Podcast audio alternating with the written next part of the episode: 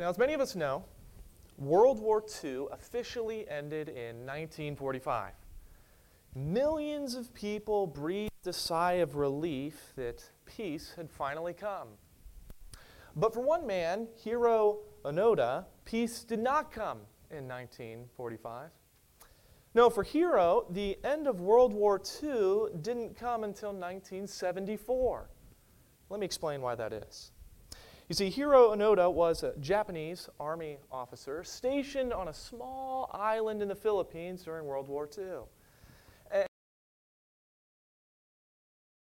he looked at Hiro and told him to keep fighting, and he said, Listen, it might take three years, maybe five, but whatever happens, we will come back for you.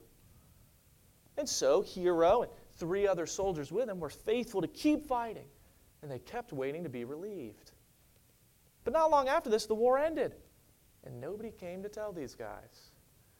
Actually, eventually they found leaflets on the island that proclaimed the end of the war, but no, that can't be true, they said. It must be enemy propaganda.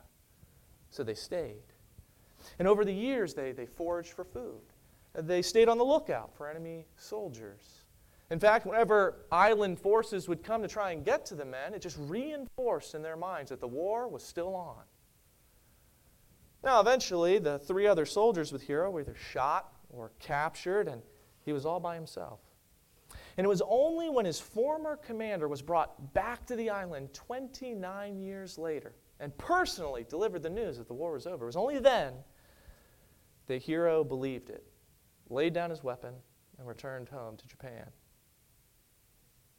I mean, how sad is it that for almost three decades, peace had been achieved. But because he didn't believe it, he didn't get to actually live his life. I was thinking about his story this week, and you know, it's sad to me that although every Christian is at peace with God, many Christians don't seem to believe. That is that believers, although we are no longer enemies of God, striving against Him in unbelief, although we've been eternally rescued by Him, there are many Christians who don't live in the light of these truths. Instead, they live in fear the fear that they might fall out of God's forgiveness, fall out of His grace, that they might fall back into condemnation to hell. And because of this fear, they never truly live life for Christ. But, but when we understand the peace that we have in Jesus Christ, the freedom that we have in Him, when we understand that now we live in the new way of the Spirit, that, believers, that's when we start to live the life in Jesus Christ that we were called to. As we turn to Romans chapter 8 together this morning, we're going to see a little bit about what the Christian life should look like. So, if you have your Bible, go ahead and take it out. Turn to Romans chapter 8 so you can follow along. If you don't have a Bible with you, can use one of those Bibles under the seat in front of you. You can turn in those Bibles to page 916. Page 916, Romans chapter 8.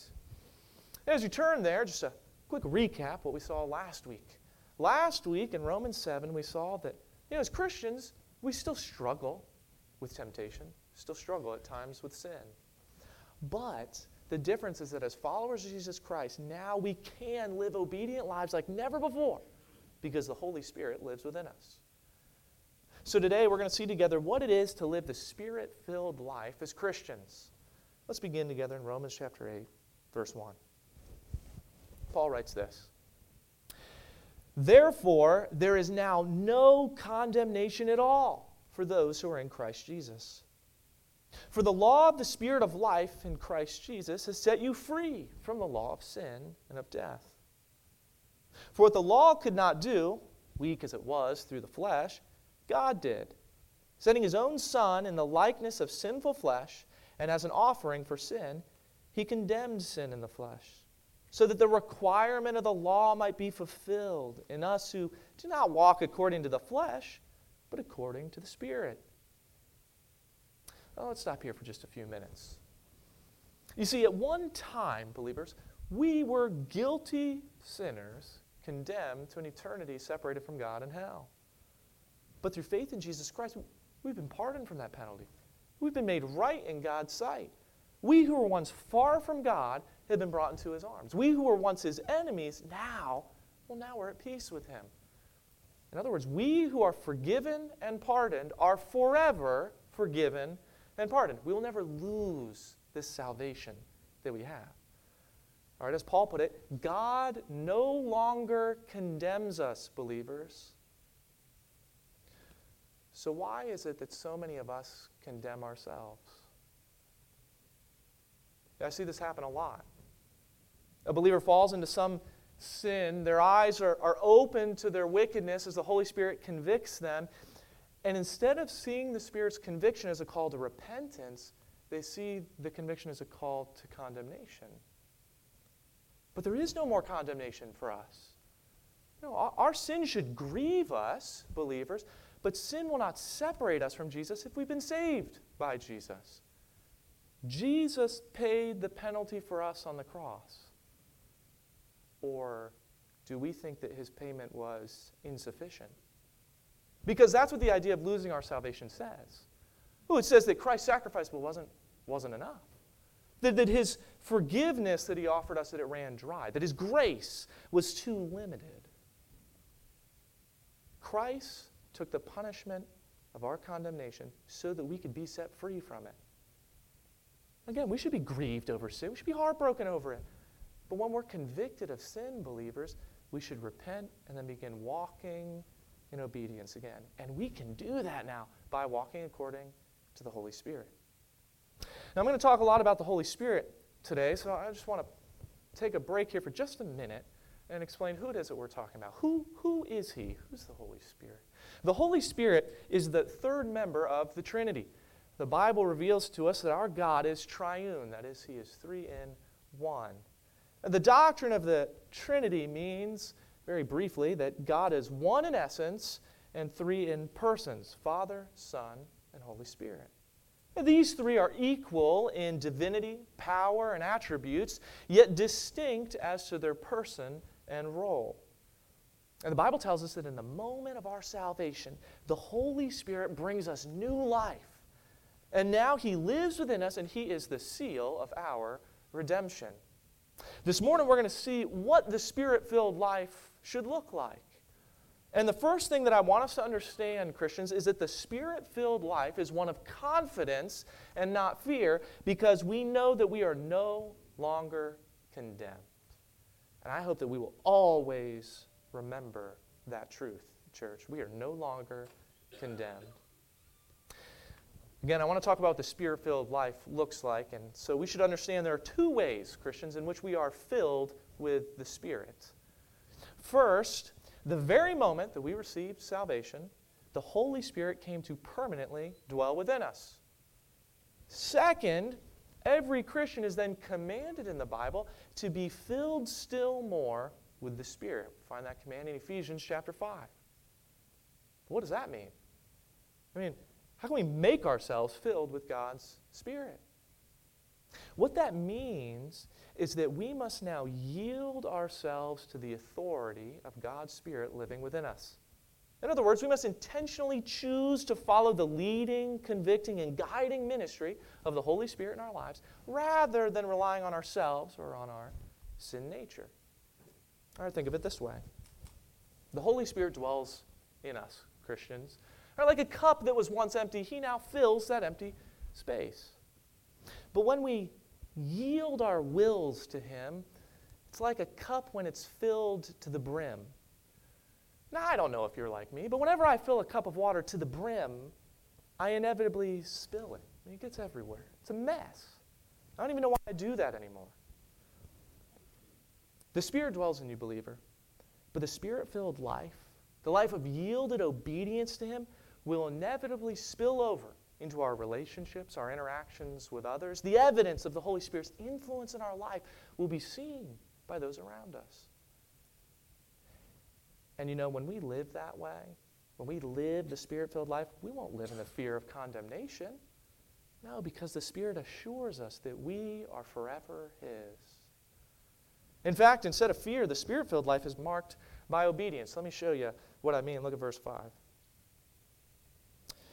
Paul says, For those who are in accord with the flesh set their minds on the things of the flesh, but those who are in accord with the Spirit, the things of the Spirit. For the mind set on the flesh is death, but the mind set on the Spirit is life and peace. Because the mind set on the flesh is hostile toward God, for it does not subject itself to the law of God, for it's not even able to do so. And those who are in the flesh cannot please God. Now remember, before we were in Christ, believers, we lived in accord with the flesh. In other words, at our core, we were set on the desires of sin. That doesn't mean that we were incapable of doing good, but it means that our interests and our pursuits were ultimately self focused and satisfaction centered. To live according to the flesh is a life hostile to God. That was what we were living when we were His enemies. Despite our best efforts, we couldn't achieve the righteousness that pleases God because our hearts were far from Him. Even our good works were like filthy rags. But now, through the strength of the Holy Spirit, as those who are no longer condemned, we can live for Him. But this happens when we yield ourselves to the Holy Spirit. When we yield ourselves to the Holy Spirit, believers, we'll refuse the lure of sin because we'll realize the Spirit calls us to something greater.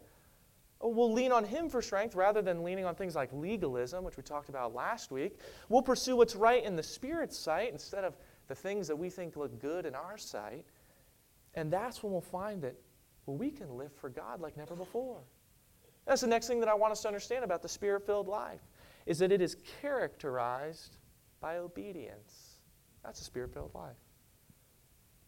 Doesn't mean that we'll never sin but it's characterized by obedience. And that obedience, it'll be a joy, not a chore, not an obligation. Paul says later in verse 12 that if we live by the Spirit, we'll put to death the deeds of the body. And we will live in the way that the Lord desires us to. You see, now that we are in Christ and the Holy Spirit is in us, now we can live a life that pleases God, unlike when we walked according to the flesh. But like I said, we still make mistakes, right? Paul spent a lot of time talking about that in chapter 7. We still struggle, we sin at times. But you see, one of the things about the spirit filled life that is characterized by obedience is that when we do sin, we'll be genuinely heartbroken over our sin and genuinely repentant of it. And instead of yielding to the flesh all over again, we set our mind on the Spirit. And when we set our mind on the Spirit, we live in the peace that we have received by faith. Instead of living in that cycle of sin and guilt and shame that we live in when we live according to the flesh. You see, here's the thing if you are a follower of Jesus Christ and you find yourself today stuck in some cycle of sin or addiction to some sin habit, then that means that you are not yielding yourself fully to the Holy Spirit.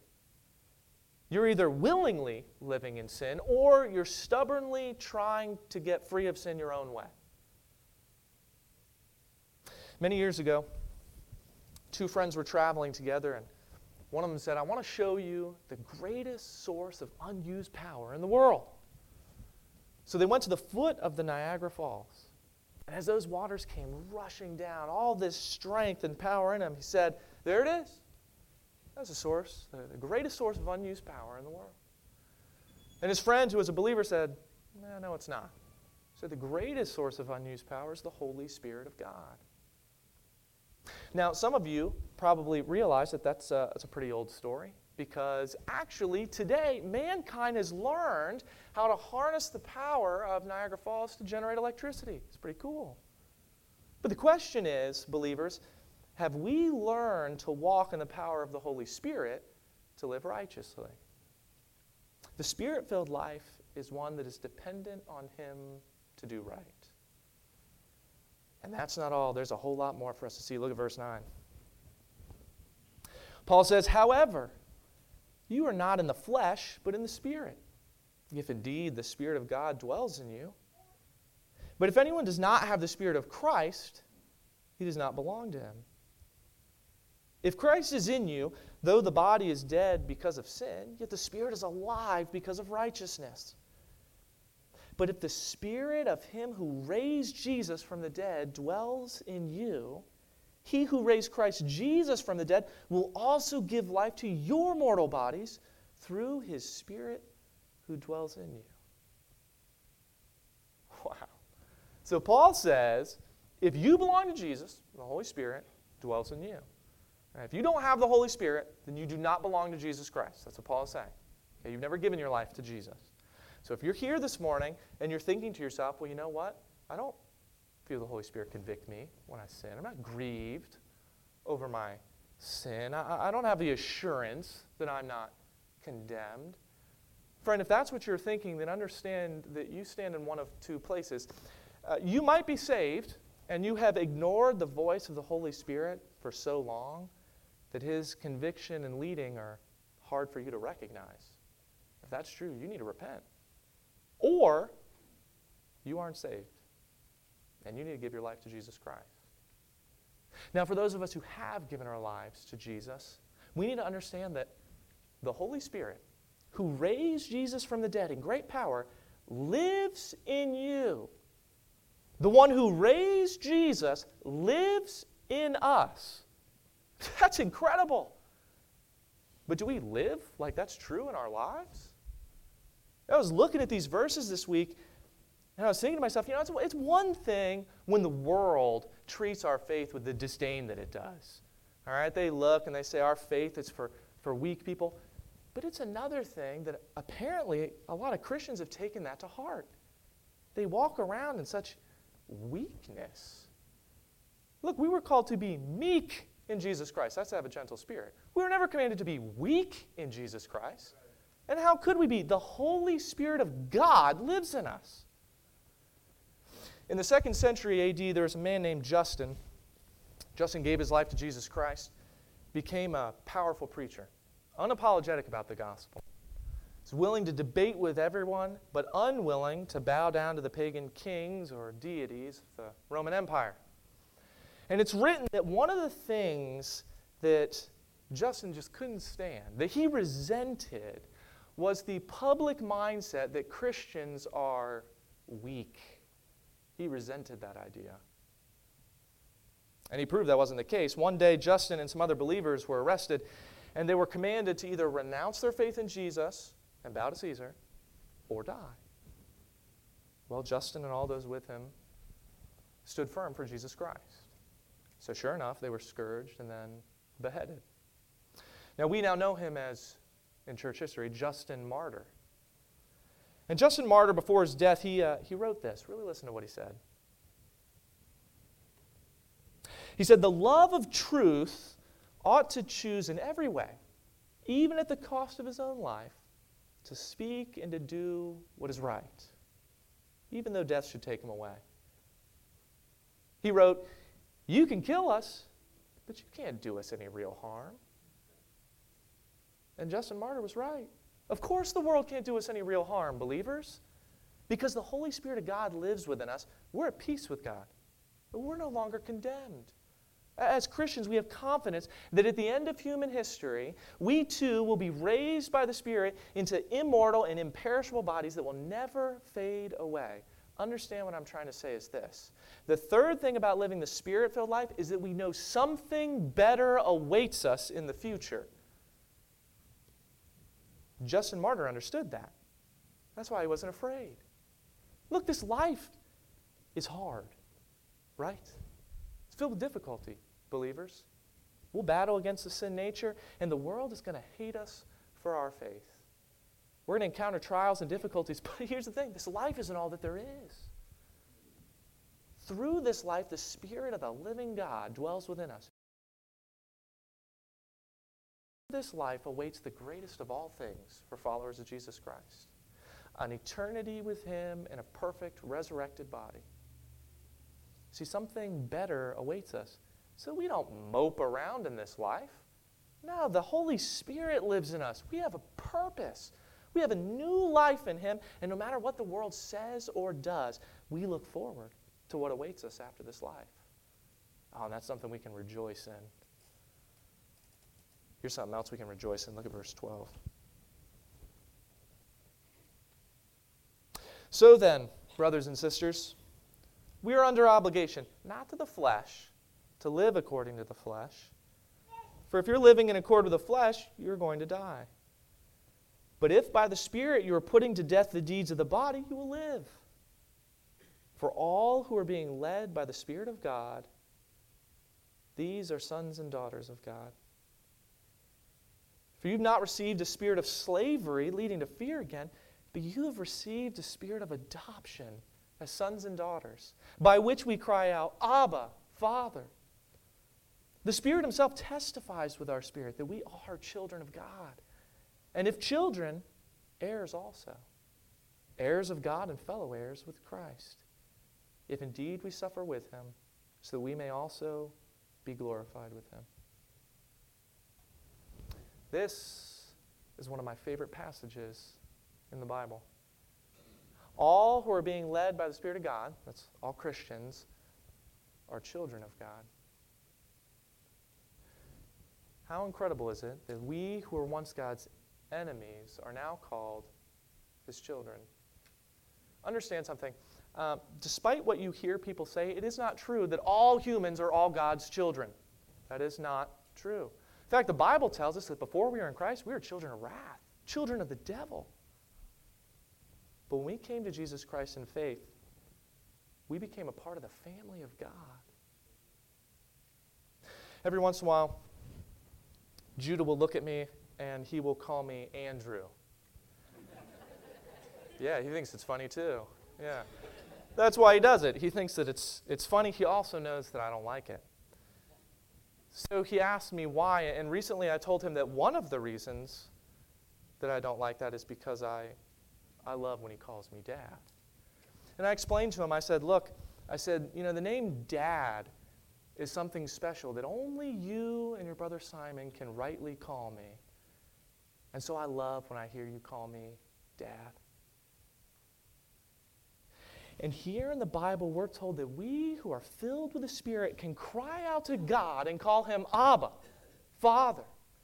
Uh, that, that Aramaic word Abba, by the way, has been described by one author as an informal term for father, connoting intimacy, tenderness, dependence, and complete lack of fear or anxiety. One pastor said that modern English equivalents would be daddy or papa.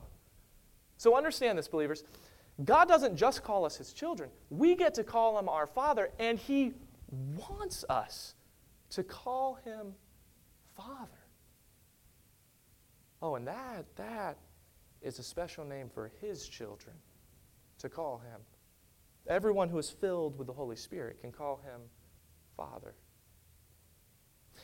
We were adopted, and then the Holy Spirit came and, and began living within us, and we're told that he assures us of this adoption. The Spirit testifies to our spirit that we are God's children. You see, another joy of the Spirit filled life is that we know who we belong to.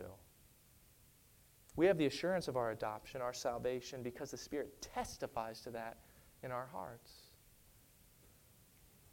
In fact, one of the things that I counsel people when people come to me and they say that they're beginning to doubt their, their salvation, to doubt whether they are truly saved, one of the many things that I counsel them to do is I, I tell them to pray to God to make it clear whether or not they belong to Him.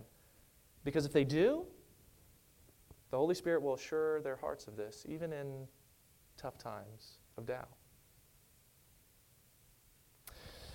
Earlier this week, I had planned to conclude right here on this note that we know who we belong to but then the Lord laid it on my heart that I was skipping over something very important for us to understand, church. The very end of verse 17, Paul said this He said, If indeed we suffer with him, so that we may also be glorified with him.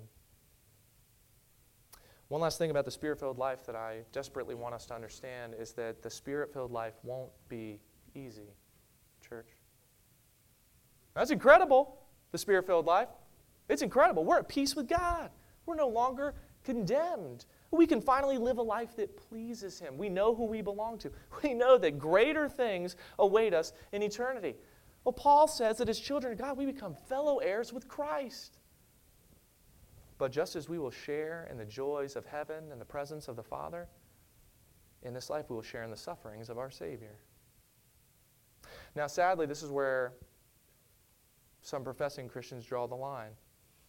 They say, Whoa, look, I'm on board with the joy, the family stuff, maybe even the obedience.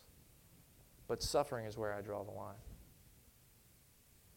Believer, when we live a life yielded to the Holy Spirit, not only will we face opposition from our sin nature, but you can trust that the devil and the world will also fight against us. The Bible tells us in 2 Timothy chapter 3 that everyone who desires to live a godly life in Christ Jesus will be persecuted. But you want to know something?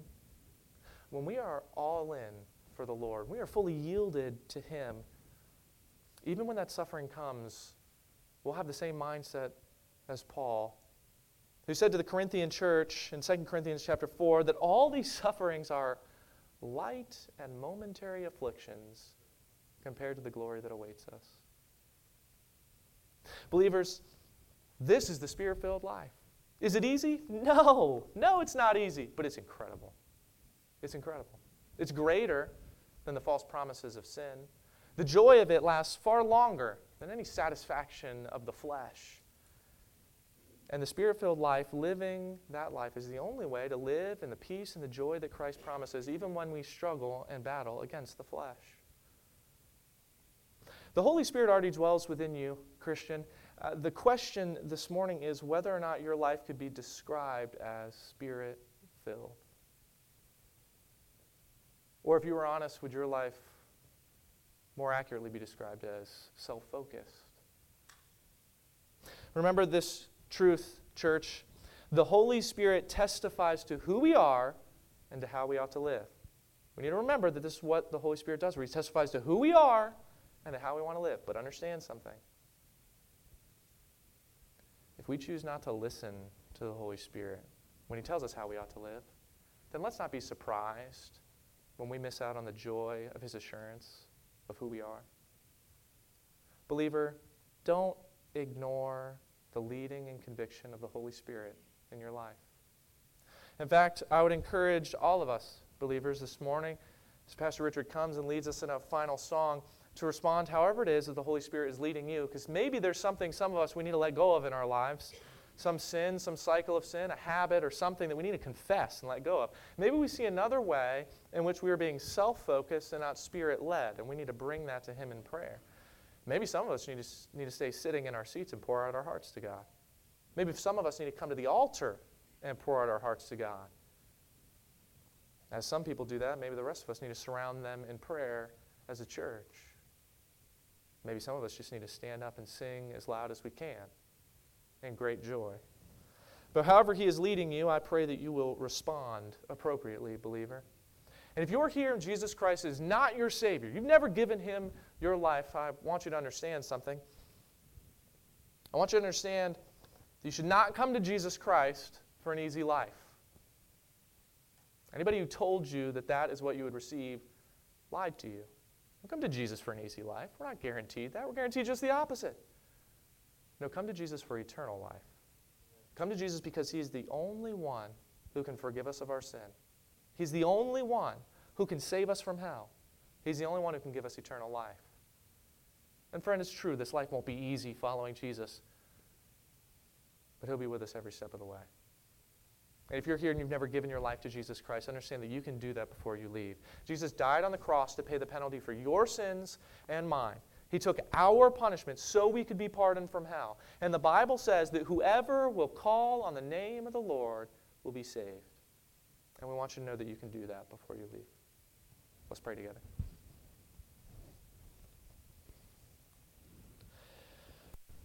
If you're here and Jesus isn't your Savior, friend, look, you, you can come during the final invitation song. You can talk with me. We can talk about whatever questions you have. We can pray together. But if you're ready right now to give your life to Jesus Christ, I don't want you to wait another minute.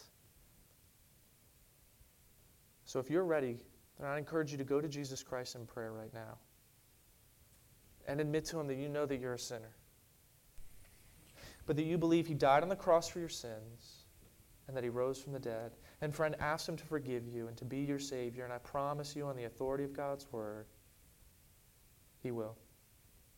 He will forgive you. You'll be adopted into God's family. And you'll forever belong to Jesus Christ. Dear Heavenly Father, For those of us who have made that decision, who have given our lives to Jesus, who are, who are indwelled by the Holy Spirit, help us to realize this morning what that means. That we can, we can walk through this life with great confidence that we belong to you, that we are no longer condemned, that we are at peace with you, and that now we can live a life that pleases you. And help us to be determined to do that. When we fall to sin, help us to be heartbroken over it, to genuinely repent and get back to living for you. And Father, if there are any of us here who have sins we need to confess to you, sinful habits that need to get out of our lives, convict our hearts of these things, if there are ways that we are not living the spirit filled life the way that we ought to, reveal that to us.